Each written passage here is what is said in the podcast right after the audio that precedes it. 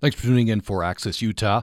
We uh, had a comment come in near the end of the program yesterday that I want to uh, get to you. You'll recall, hope you're with us. We were talked with Professor Anthony Aveni from uh, Colgate University about his new book, Apocalyptic Anxiety Religion, Science, and America's Obsession with the End of the World.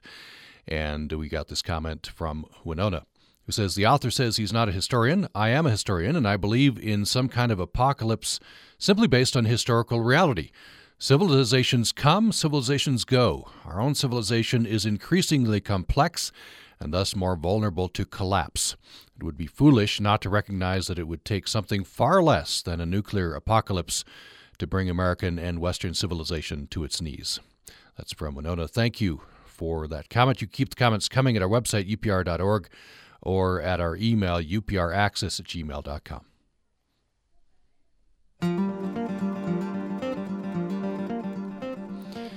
Welcome now to Access Utah. As we continue to break global heat records and deplete our water resources, the criticism that cities like Phoenix are unsustainable grows louder. Yet Phoenix and other suburban cities, those that developed around the automobile and the single family home, continue to increase in population. Well, in his new book, The Future of the Suburban City Lessons from Sustaining Phoenix, lawyer and professor Grady Gammage Jr. takes a fresh look at what it means to be sustainable. He argues that the true measure of sustainability is how a particular place deals with its particular challenges over time. And uh, he examines issues facing most suburban cities water supply, heat, transportation, housing, density, urban form, jobs, economics, and politics and uh, other issues. Grady Gammage Jr. is an Arizona native. He's practiced law in Phoenix for 40 years. He's senior sustainability scholar at Arizona State University's uh, Julie Ann Wrigley Global Institute of Sustainability, senior fellow at ASU's Morrison Institute of Public Policy. He's been an adjunct professor at Sandra Day O'Connor College of Law and the Herberger Institute for Design and Arts. Uh, he served for 12 years on the Central Arizona Project Board of Directors. He was president of the board and uh, he's author previously of Phoenix in Perspective Reflections on Developing uh, the Desert. Uh, Grady Gammage Jr., welcome to the program. It's good to be here. That was a long introduction. Th- th- that that is, and as I read your biography there, I, am getting a little tired. You you you like to you like to do yeah, a lot I, of different things. I strive to be broad and shallow. That's sort of a goal. Yeah. that, that's a great goal. I, I think I, I, aspire to that. I'm not as not as successful in doing as many things as, as you do. A very interesting uh, uh, book. I want to jump into this. This has ramifications for many cities, well, around the world, but especially in the American West. Uh, so here in Utah, we'll be, you know, t- tuning in, uh, especially. Um, but I want you maybe to, to start. I could have you read uh, the first page of the prologue. Um, sure, glad to. Um, so the prologue is called "Getting Through the Haboob." Um, Ahwatukee is a suburb of a suburban city. Nestled against the backside of South Mountain, it is now part of the city of Phoenix, annexed in the late 1970s after a skirmish with Tempe. It was developed as a low amenity, early generation master plan community. 10 miles from Tempe and 15 from downtown Phoenix, it seemed far out when it was first built, and so was initially marketed to retirees. The first houses that were built there are deed restricted to people over 50 and were initially priced from the 50s. Today, Ahwatukee is a quintessential slice of suburban America. It has a broad variety of single family homes, not very many jobs, an increasing number of apartments, a few decent restaurants, and a bunch of empty big box stores. The schools are decent but underfunded, and the parks are crowded with sports teams but few trees. Ahwatukee is where I live. My wife Karen and I built a custom home there in the 1980s and raised our kids. Now we're empty nesters. My swimming pool doesn't get much use, but filling it in would disrupt the aesthetic of the backyard. I struggle to keep a small patch of grass green. The trend is to put in artificial turf, but it's shockingly expensive and still looks tacky, even when it includes fake thatch. I haven't installed solar panels yet. They would look out of place sticking above the parapets on my low Santa Fe style house. My backyard looks south of the city toward the Gila River Indian community and the farmlands of Pinal County.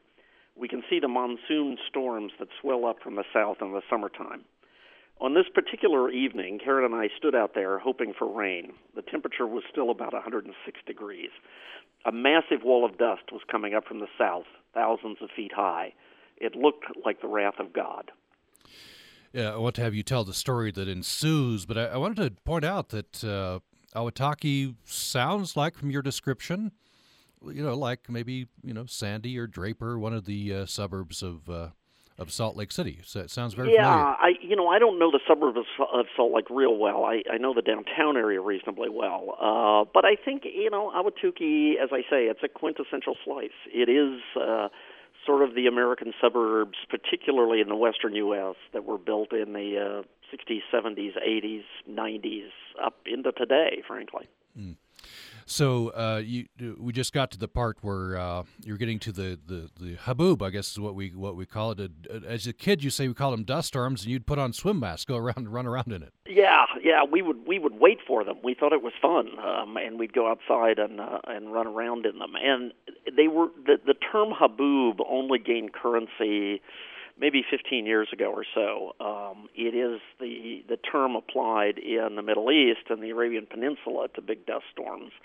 And the meteorologists in Phoenix started using it. Uh, I say in the book, uh, partly because it sounds vaguely naughty, um, and partly because it sounds kind of terrorist related. It's just a more interesting uh, phrase. And the cover of the book has a picture of of uh, the most dramatic of the haboobs that rolled into Phoenix in I think 2012 or 13 that made the the national news um, uh, evening newscast as sort of looking like uh, it's like that scene out of the movie The Mummy where the wall Mhm. of dust comes and engulfs everyone. Yeah, it, it, it looks apocalyptic. Uh, you know, I, I guess. Yeah, I, the reason I put it on the cover of the book, um, partly to grab people's attention, but partly because I think it's a metaphor for the way much of the country s- tends to see Phoenix, and that is um, as an illogical place that probably shouldn't exist. It was an article in the New York Times uh, two days ago about um, uh, Phoenix should not exist was sort of one of the taglines at the beginning. But the truth is, when the haboob arrives, you go inside your house, you close your windows, you wait about 40 minutes, it blows through, and the biggest consequence is your swimming pool's really dirty. It Mm. it isn't a hurricane. It isn't a tornado. It isn't uh, a catastrophic or cataclysmic event by any means. You go on to uh, maybe have you read this. It's uh, the next uh, paragraph down. To live in a city named after a bird. That that paragraph. Sure. Um, to live in a city named after a bird that periodically immolates itself is to invite scrutiny. Phoenix is self evidently a brand of improbability, fragility, impermanence. The city sits marooned in the desert, impossibly dry, dangerously hot, and presumptively unsustainable. It was named Phoenix because it sits atop the ruins of the Hohokam civilization that represented a several hundred thousand, a several hundred year long adaptation to desert life based on growing crops with water from the Salt River. At their height, the Hohokam settlements included dense urban villages, sports venues, and even multi storied condos like Casa Grande. Their civilization sounds eerily familiar. Then you go on to note that the, the that particular Hohokam uh, civilization sort of faded away at a, at a certain point. Yeah, it, you know, for a long time we weren't really clear on what had happened to the Hohokam civilization, and when um, Anglo settlement arrived in Phoenix uh, and began building canals to convey the water uh, for agricultural purposes, those those canals followed the paths that had been laid out by the Hohokam in their canals. It's now pretty clear that, that what happened was not a sudden cataclysmic event, but a long term decline in water supply um, that resulted in the Hohokam sort of resorting where they lived and maintaining the canals less well. And so over time, it just kind of, their civilization kind of disappeared. A lot of people left, they resorted where they were. Um, the Native American communities of central Arizona are descended from uh, what was left of the Hohokam after they had kind of reorganized their, their civilization. Hmm. And uh, so, just to reiterate, and this you- hit it head on in the in this uh, paragraph. Phoenix is self-evidently uh, a brand of improbability, fragility, and permanence. City sits marooned in the desert, uh, possibly dry, dangerously hot, presumptively unsustainable. And I think you, you hear about Phoenix, you hear about Las Vegas, other cities uh, take a hit when, when we talk about sustainability and climate change, don't they? The- the- Why why are Yeah. they why are they there? Yeah, I, I think um, I think there are a couple of reasons for that, um, and and one of the there. I, part of the book, I, I recite the litany of articles and criticisms of this, um, including uh, Andrew Ross's book "Bird on Fire" about lessons from the world's least sustainable city about Phoenix. Um, I think part of the dilemma is people don't understand how there can be a city in a place where it doesn't rain very much. And there is a shallow belief that that a, a kind of a Eurocentric or East Coast perspective that people should only live where it's cold and clammy and and rains a fair amount. That it is um, uh, artificial to live elsewhere.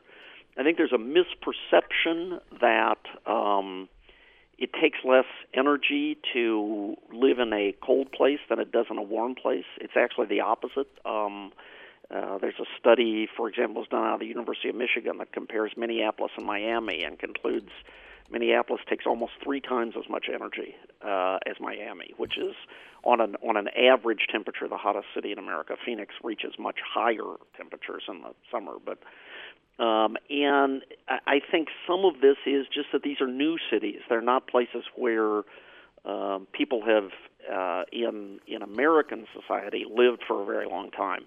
But there was a study uh, a while back about the sustainability of uh, of counties in America.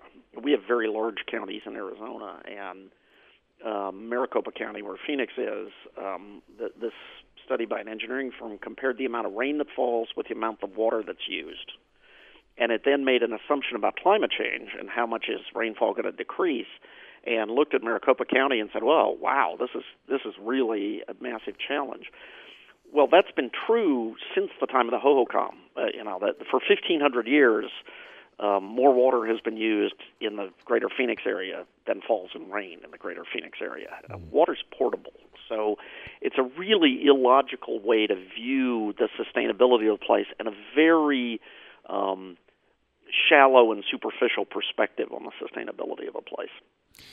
Want to get into your idea of uh, focusing more on resilience than sustainability. Uh, uh, we have an email, however, and it's uh, this is a perfect time to bring this in. It's uh, it's on this theme that we've been talking about. This is from Steve. By the way, you can join the program. Hope that you will with your question or comment.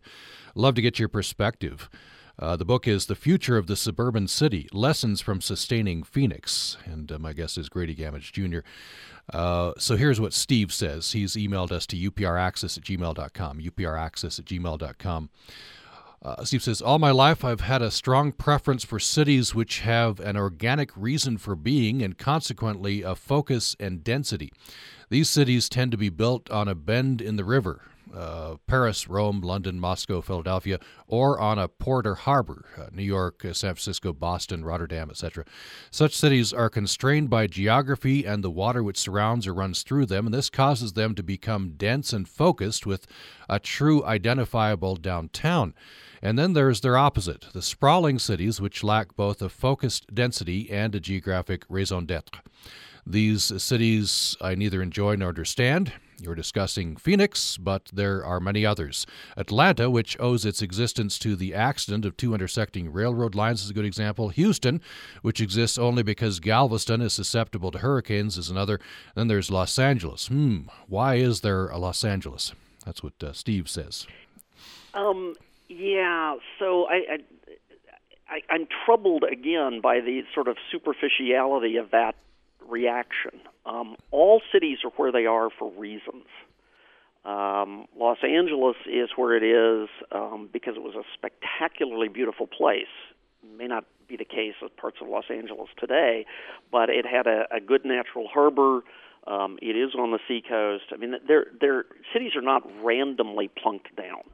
Phoenix is where it is because it's on a river um, it, we don't realize that anymore because we dammed the river up. But the the reason it's where it is, and the reason it was founded, um, you know, as I said earlier, 1,500 years ago, it is one of the longest continuously inhabited places uh, in North America because a river flowed here through a valley that is a broad and shallow plain, and you can divert water out of the river and grow crops.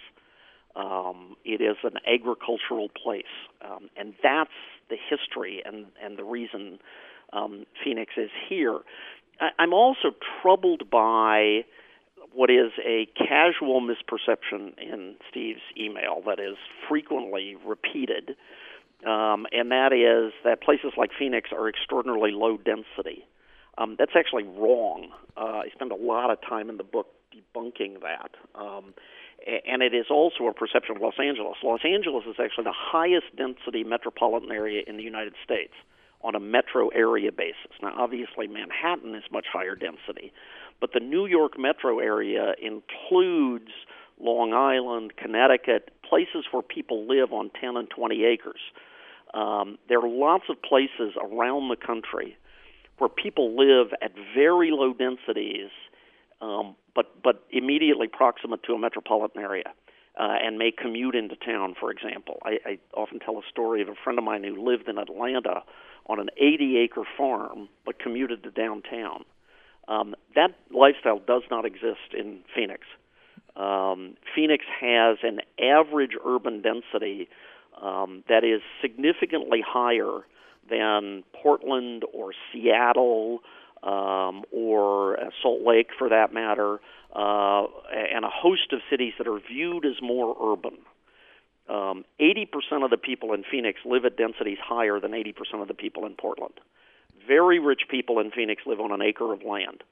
Um, and what's different about Phoenix, and this is equally true of Los Angeles, is that they're a more average density from the edge to the center. So, one thing that I think Steve does hit fairly appropriately is that historically Phoenix has had a weak and not very interesting downtown. Um, the article that was in the New York Times this week is about the city's efforts to turn that around, and and it's finally beginning to happen. We're finally beginning to build a serious downtown. But what happened to to the post-war American cities, the post-automobile cities, is that downtowns became less important because you could commute more easily in a dispersed pattern instead of in a hub and spoke pattern. And so that aspect, I think, is a legitimate criticism that, that the downtown of a place like Phoenix has been weaker um, than older, more industrial cities. Hmm. Let's take a break. When we come back, more with Grady Gammage Jr. His book is The Future of the Suburban City Lessons from Sustaining Phoenix. Of course, many uh, exportable lessons from Phoenix to especially other cities in the West, including Salt Lake City and Las Vegas, uh, other cities. Uh, we'd love to get your perspective. Uh, thanks for that uh, email, Steve. Uh, he emailed, and you can as well, upraccess at gmail.com, upraccess at gmail.com. Our phone number, toll free, is 1 800 826 1495. 1 800 826 1495. When we come back, I'll ask uh, Mr. Gammage his definition of resilience. He prefers that over the, the idea of sustainability. Uh, and uh, want to get into some specific issues. And we'll talk, of course, about the heat, record breaking heat, I believe, right now, or has been in, in Phoenix, for example. Yeah, it's really bad right now. More following the break. Welcome to Science by the Slice. The early bird gets the worm. Common North American sparrows called dark eyed juncos assert their superiority early, says USU ornithologist Kimberly Sullivan. Short term benefits may accrue to young birds that attain high dominance status early, she says, because juvenile birds that socially dominate their peers are more likely to be successful and efficient foragers, which helps them avoid predators. In addition, the assertive birds tend to be of a healthier weight and have higher oxygen carrying capacities. These benefits make them more likely to survive harsh winters and become prolific breeders. This segment of Science by the Slice is brought to you by the USU College of Science offering degree programs in mathematics and varied scientific disciplines. Details at usu.edu/science.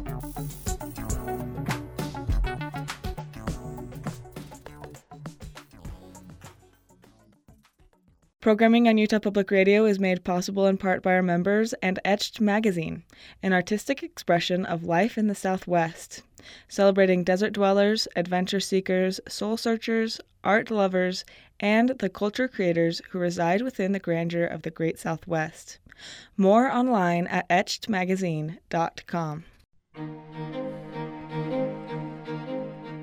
Thanks for listening to Access Utah. I'm Tom Williams. We're talking with Grady Gammage Jr. Uh, he is a senior sustainability scholar at Arizona State University's Julie Ann Wrigley Global Institute of Sustainability, senior fellow at ASU's Morris Institute of Public Policy. He also teaches at Sandra Day O'Connor College of Law. Uh, he is a practicing lawyer, he's a real estate developer, former elected official. Uh, and his book is The Future of the Suburban City Lessons from Sustaining Phoenix. Uh, you're welcome to join this conversation. I hope that you will. Many uh, themes here resonate for uh, most cities, especially in the American West. And the, the t- toll free phone number is 1 800 826 1495. 1 800 826 1495.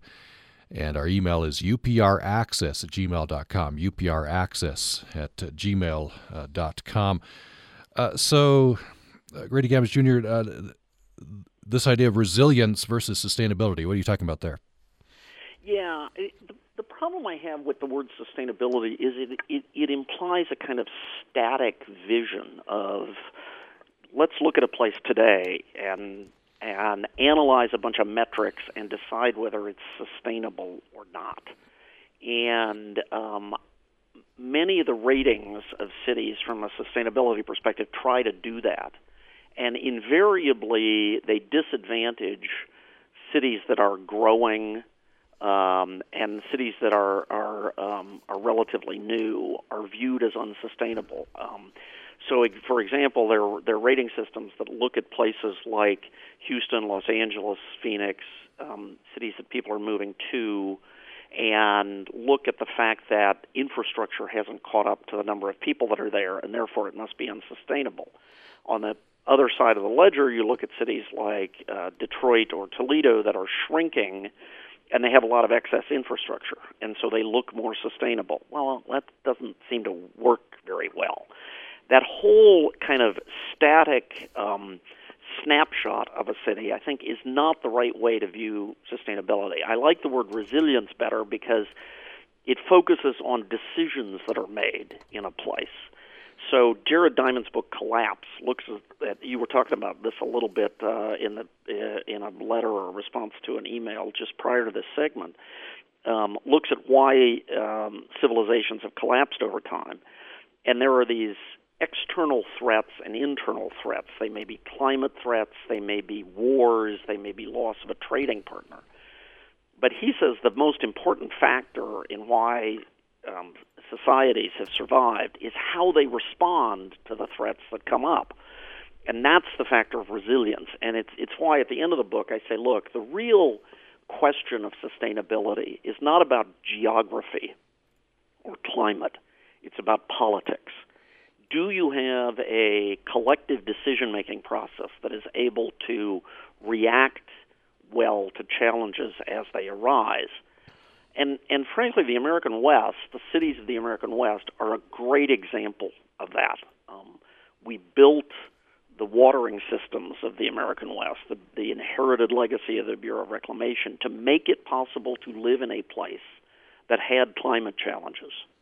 Um, we, um, you know, subsidized air travel to make it possible to get to places that are more dispersed than was the case in the eastern U.S. or in northern Europe.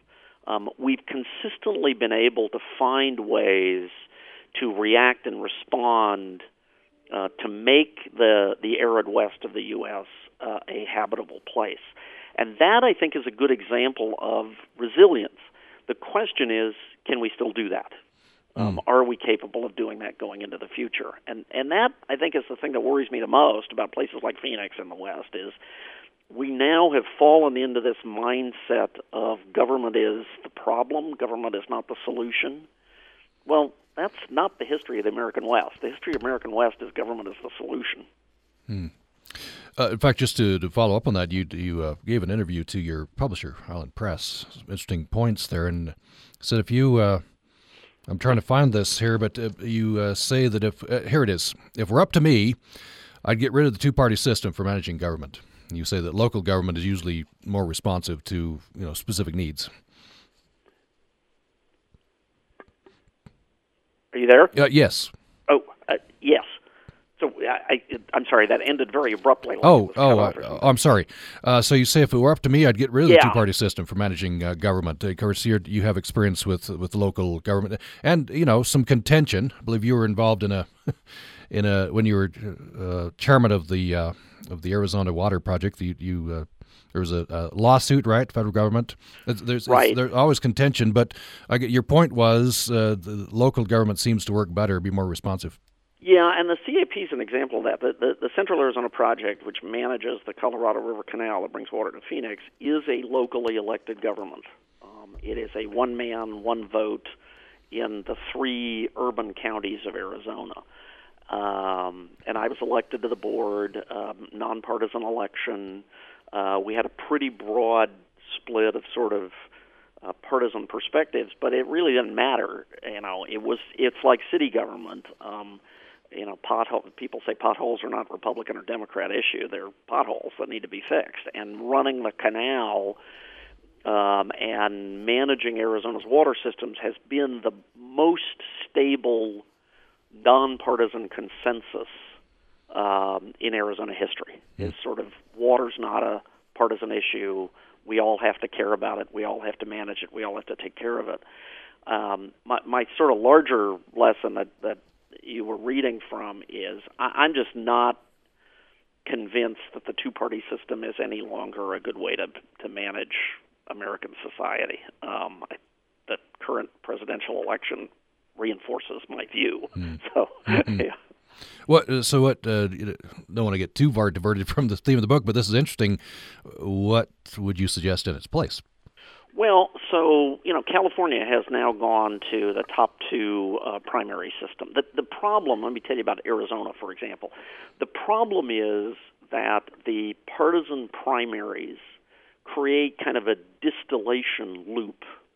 So in Arizona, we now have more independents than we have either Republicans or Democrats.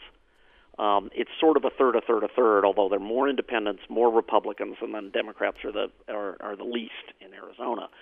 Um, what happens then is you've got a third of the electorate that are registered Republicans.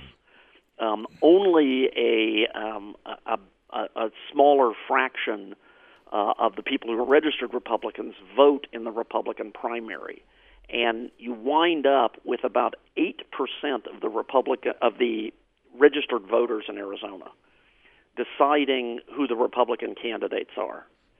Um, and that's who gets elected because we're a fairly conservative, fairly red state.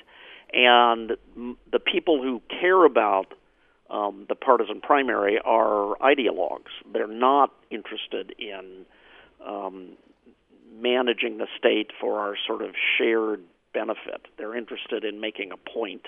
Or I, I tell people Arizona is kind of a um, a, a, a libertarian experiment in how little government can you get away with and how much can you lower taxes, um, and, and and that sort of then winds up with more and more people leaving the parties and registering as independents where they don't have much influence on who gets elected. And that's the distillation loop. We're tending to elect people with a smaller and smaller fraction of the electorate actually making decisions about who the candidates are. Hmm.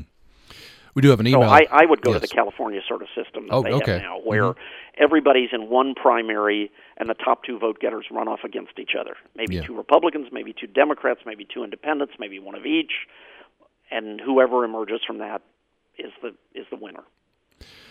I want to uh, just underline something you said just a, a, moment ago because I think it goes against conventional wisdom. Uh, you said cities are not unsustainable because of climate or geography. It's ultimately about politics, and I, I want to uh, before I have you respond to that, uh, underline that uh, here, page 125 of your book. This is uh, under the chapter on jobs and economy. You say there's a fatalistic view that Phoenix will crumble back in the desert landscape from which it arose. And then you push back on that. And I, I think maybe conventional wisdom, at least in the, the green community, would be what we said before.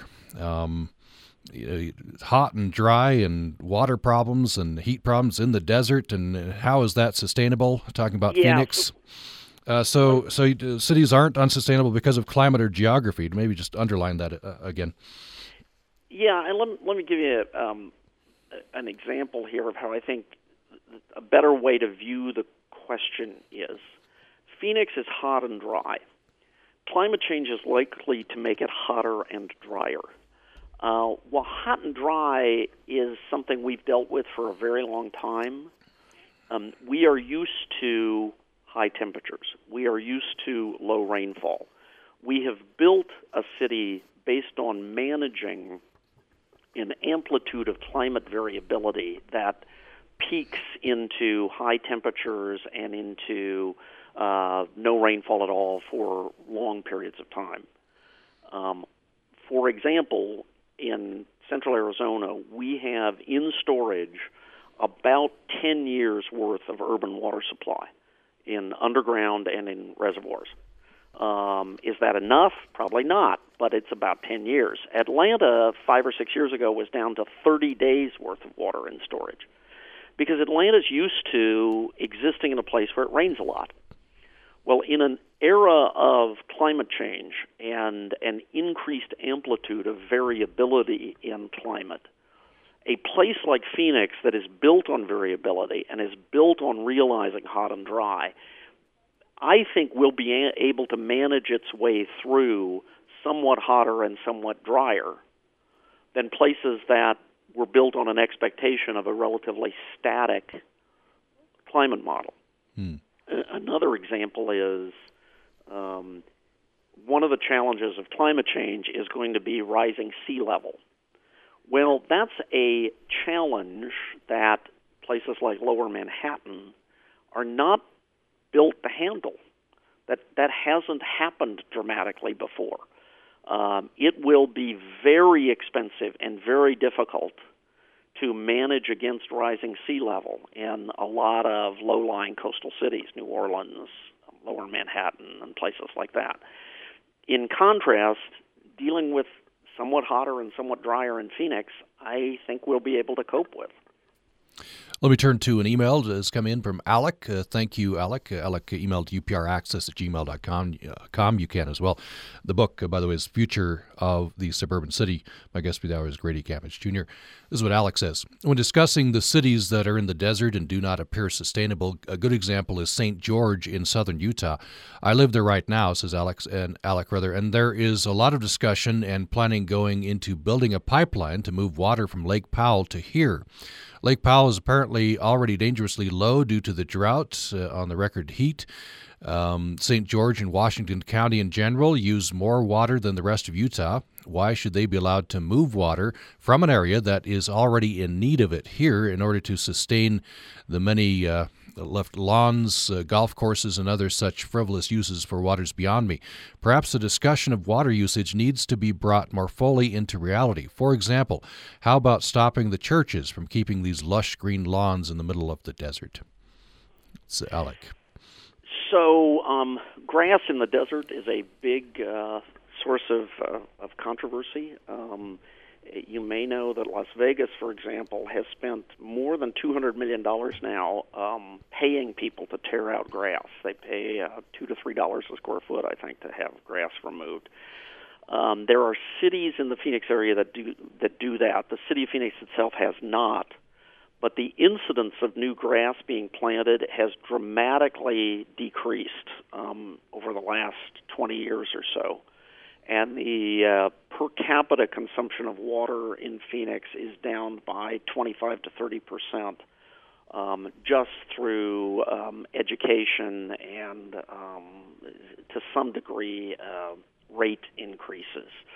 Um, it is important in a place like Phoenix to be able to manage against the heat island effect. So if you got rid of all the landscaping in Phoenix, it would be a very difficult place to live because you wouldn't have enough shade and the the heat island, which is the increase in primarily nighttime low temperatures from pavement, um, exacerbates the the already hot climate. So you you want to try to balance the extent to which you modify the landscape to make it cooler with um, um, water use for that modified landscape. And I actually think we're we're beginning to develop a pretty good ethic of doing that. Trees use less water than grass and can moderate the heat island effect just as much. And most people in Phoenix today are not planting grass. Um, they are planting um, xeriscaping uh, and using drip irrigation systems. But there's also, I think, a relatively um, superficial concern. For example, grass at churches. Um, the real water user in the in most of the American West is agriculture. Um, in Arizona, even in urban Arizona, uh, about 50% of our water goes to agriculture. And I, I, I'm not advocating that we should completely get rid of agriculture, but that is um, an, a, a sector of the economy that uses um, vast amounts of water um, and um, really has more consequential impact on um, water supply and the use of the Colorado River than um, any amount of urban landscaping does. What about the, uh, the, the, the pipeline? Alec mentions this. This has been controversial. A proposed pipeline that would run water from Lake Powell to the uh, to the St. George uh, area. Yeah, so I don't know how much water they're talking about. Um, do you know? In terms I, of I don't know. What I don't. The discussion would be, um, and, and, nor do I know where the uh, the right to that water comes from. The, the the lower basin states each have um, allocations. Utah is an upper basin state, so the allocations in the upper basin are handled differently than I'm used to in the lower basin. Lower basin is Nevada, uh, California, and Arizona. Utah, um, Colorado, New Mexico, Wyoming are the upper basin, and the the complexity of exactly how that's handled is um, governed by what what we refer to as the law of the river, which is kind of this amorphous uh, set of court decrees and and treaties and other kinds of things. I, I would not um, want to knee jerk dismiss the idea of a pipeline to St. George uh, to supply water to people who want to live there. The, the history of the urban west is that that is the highest and best use of water is for um, people, for drinking, for populations. We settled the West by using water for agriculture, and then we've urbanized based on that agricultural water supply. So I, I, I don't know enough about the history of St. George, the source of the water, the length of the pipeline, the amount of water that would be used, all of those things need to be sort of carefully thought about. People tend to have knee jerk reactions. I'll give you another example, the most recent one in Phoenix. We just had the Nestle company announce that they're going to put a bottling plant in Phoenix to make bottled water. And there was this outcry in the community of, oh, what a ridiculous waste of water. This is horrible. We shouldn't be doing this. We're in a drought. Um, really, kind of a silly reaction. Um, there is more water used making the plastic in the water bottles than the water that's in the water bottles. The, the negative reaction to bottled water should be about um, the plastics and about whether or not that's an appropriate um, thing to do. But to use water for people to drink, uh, that's a good thing. That's not a bad thing. And some people were concerned that well, we're going to bottle water in Phoenix and export it somewhere else. Everything that we make has embedded water in it. Um, in California, the current big um, rallying cry is each almond has a gallon of water in it. And California exports a lot of almonds. We export a lot of nuts from Arizona. Grapes and wine have huge amounts of embedded water in them. Um, beef, the ratio is something like 40 gallons of water in every ounce of beef. Um, you can't have an economy that exports products without exporting water because water's in every one of those products.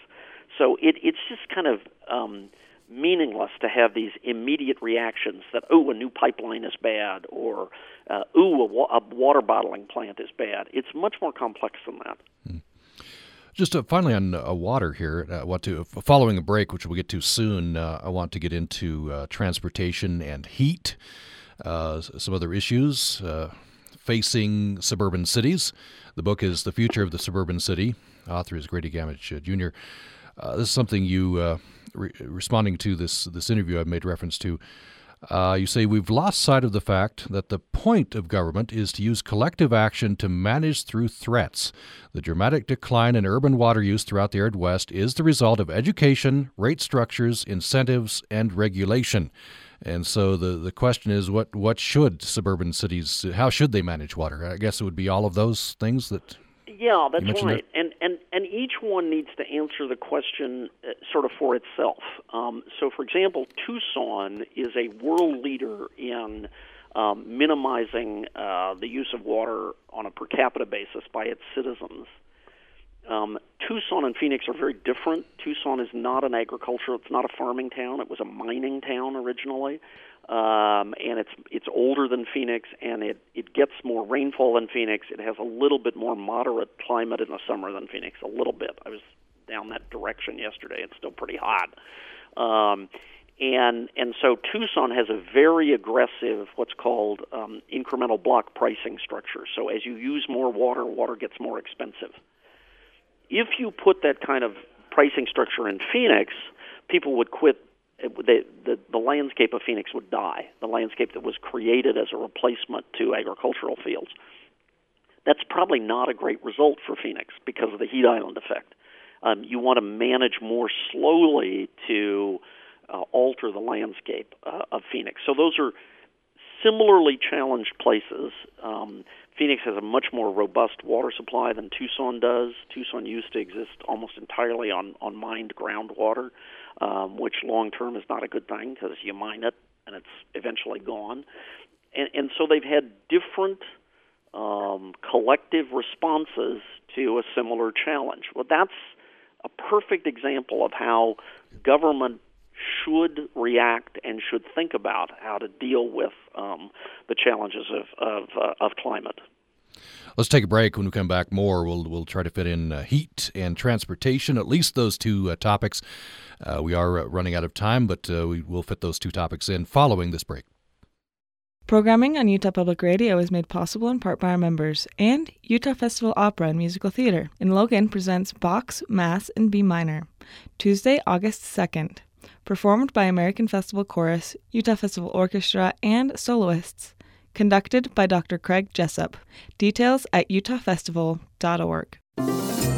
Avid shell collectors are pushing an iconic species towards extinction. The biggest threat to the nautilus is absolutely overfishing for its shell.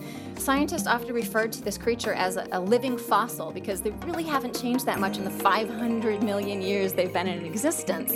Saving the exquisite nautilus before it's too late. I'm Steve Curwood, and that's next time on Living on Earth from PRI. Join us Wednesday morning at 10 on Utah Public Radio.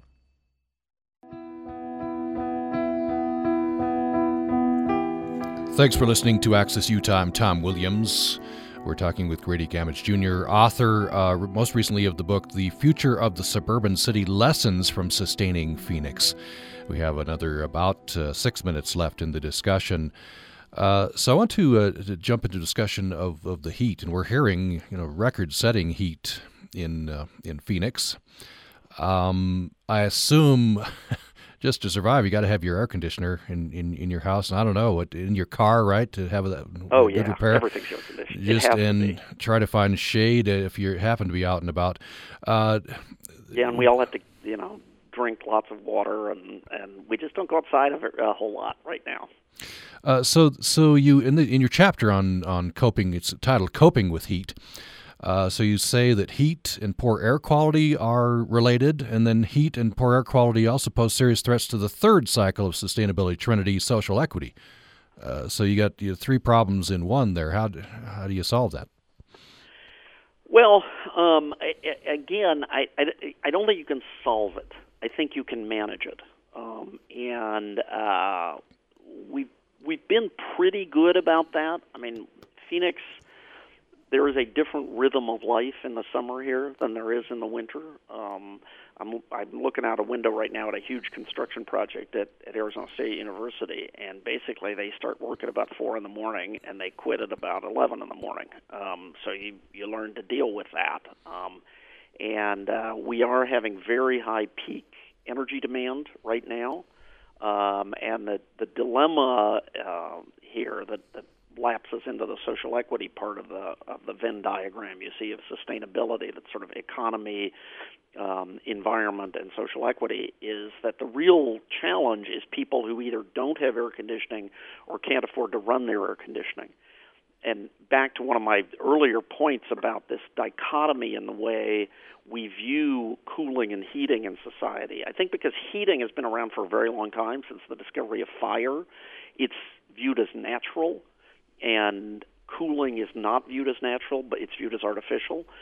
And for example, a consequence of that is that there are many programs, federal programs uh, throughout the U.S., to provide um, subsidies for heat for people in cold climates. There are very many fewer to provide um, air conditioning for people in warm climates. Um, because air conditioning is still sort of viewed as frivolous uh, by a lot of the country. Hmm. Well, the, to me, there's really no difference there. They both consume energy.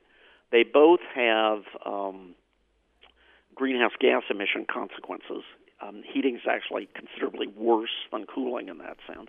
They both have um, uh, man-made climate change consequences, um, and both heating and cooling are necessary if you want to live in a lot of places in the United States uh, I, I think we ought to view them the same. Um, it is right now in Phoenix. I don't know. Today we may hit 114, 113, 114. Um, we were for a while going to be more like 120, but we didn't get there um, this last week. That's really, really hot. Um, whether that greater heat is uh, a, a clear harbinger of the future or not, we don't entirely know. But the the biggest consequence of it is that people who want to go hiking need to be told, "Don't go hiking today." Um, you know, you could die out there on the trail. Stay inside. Stay where it's shaded. Stay where you can hydrate. And all those warnings are not that different than what you would hear in um, the winter in the upper Midwest. Um, there are times when places have uh, a climate that is life threatening, and you need to manage your way through that. Uh, finally, I want to uh, just get your maybe your one minute version of transportation. We're just about out of t- out of time. You say that uh, drives you crazy that transportation discussions tend to divide into transit is a huge waste of money versus cars are evil. What uh, your one minute version of what what the future is going to look like in suburban cities? Yeah, so the future I think is going to be in a place like Phoenix is going to be a combination of transit. We have light rail now. We're going to get uh, bus rapid transit. We're going to have some other rail systems. Salt Lake is a fabulous model of this. The TRAX system is wonderful. I think, and has been really successful. Light rail in Phoenix has also been amazingly successful um, uh, for us. And in conjunction with that, um, the car is not going to go away. Uh, we're going to increasingly have cars that are powered by electricity, and we're increasingly going to have autonomous vehicles. And a place like Phoenix that has big, wide, well maintained streets and an understandable grid where it's easy to get around uh, is going to benefit from that future. Um, Phoenix is actually the least congested of the 20 big cities in the United States um, because we were a farming town and we have a, a grid of agricultural streets. We will leave it there out of time. Much else interesting in the book. It's out from Island Press The Future of the Suburban City Lessons from Sustaining Phoenix. Grady Gammage Jr. is the author and has joined us. Thank you so much. Thank you. And uh, hope you join us tomorrow for the program. Thanks for listening today to Access Utah. Next up is Bread and Butter, a culinary chronicle with Lael Gilbert. You may have already heard the apocryphal tale of the young couple cooking their first holiday meal together. The woman was preparing a ham, before she placed the meat in the oven, she took her sharpest knife and cut off the tip. The husband asked why she'd done it. She replied it was the way her mother had always cooked. Since the mother was visiting, they approached her and asked why she cut off the tips of hams before they went into the oven.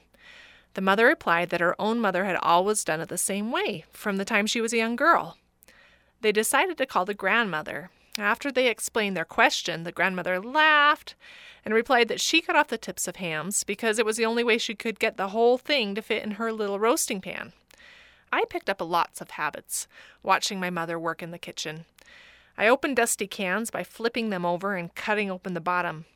When I peel a cucumber, I leave little strips of dark green for bits of color. I buy one bag of chocolate chips for the family and hide a second one in the spice cupboard for my own personal use, just like my mom did. Which brings me to the washing of rice. My mom always rinsed rice in a strainer before cooking it, and therefore so do I. But I have no idea why. Am I just cutting off the tip of the proverbial ham with this extra step? Or is there a valid reason for washing rice? The short answer I found is that it depends on the type of rice and what you want to get out of it.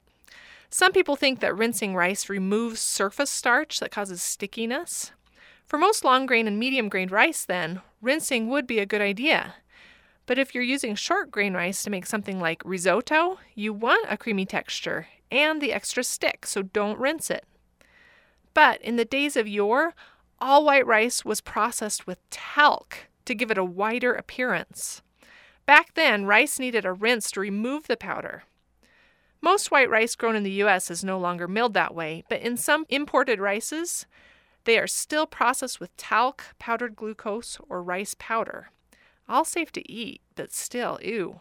So, rinsing imported rice like jasmine and basmati to improve the flavor and avoid the powder sludge is a good idea. On the other hand, when white rice is milled today, the outer husk and bran layers are removed to produce a translucent grain. But this also removes vitamins and nutrients. To make milled white rice healthier, the United States requires processors to enrich it with vitamins and other nutrients, which appears as a dusty layer on the surface. So if you want to preserve those nutrients, don't rinse. Most recipes for Asian rice don't call for rinsing, since a certain amount of stickiness is a good thing. Rather, they have you soak the rice before cooking. Soaking is completely different from rinsing. It gives the grains a head start on cooking and yields a better texture. Some people like rinsing brown rice to remove any bran dust before cooking. Bran dust doesn't affect the rice as it cooks, so removing it or not is really more of a personal preference. But you should know that all rice has minuscule traces of another component that you will care about arsenic. Rice plants leach arsenic from the soil in higher quantities than most other plants, so tiny amounts of this carcinogen is present in any rice you eat, especially brown rice, and especially that from the southern United States. The amounts are so small that it isn't a huge problem unless rice is a major component of your daily diet, like it is for millions of people in Asian and Latin cultures. The current advice for those people is yes, rinse your rice. Rinsing thoroughly can drop the arsenic level by 30%. Since my mom is of Anglo Saxon origin, rice was only occasionally consumed at our house. But I still appreciate her effort to minimize the arsenic her children consumed if that is actually why she did the rinse. More likely it was because that is how she saw her mom do it. I'll keep rinsing the rice for my kids and also teach them the reasons why so they can choose for themselves. This is Lael Gilbert for Bread and Butter.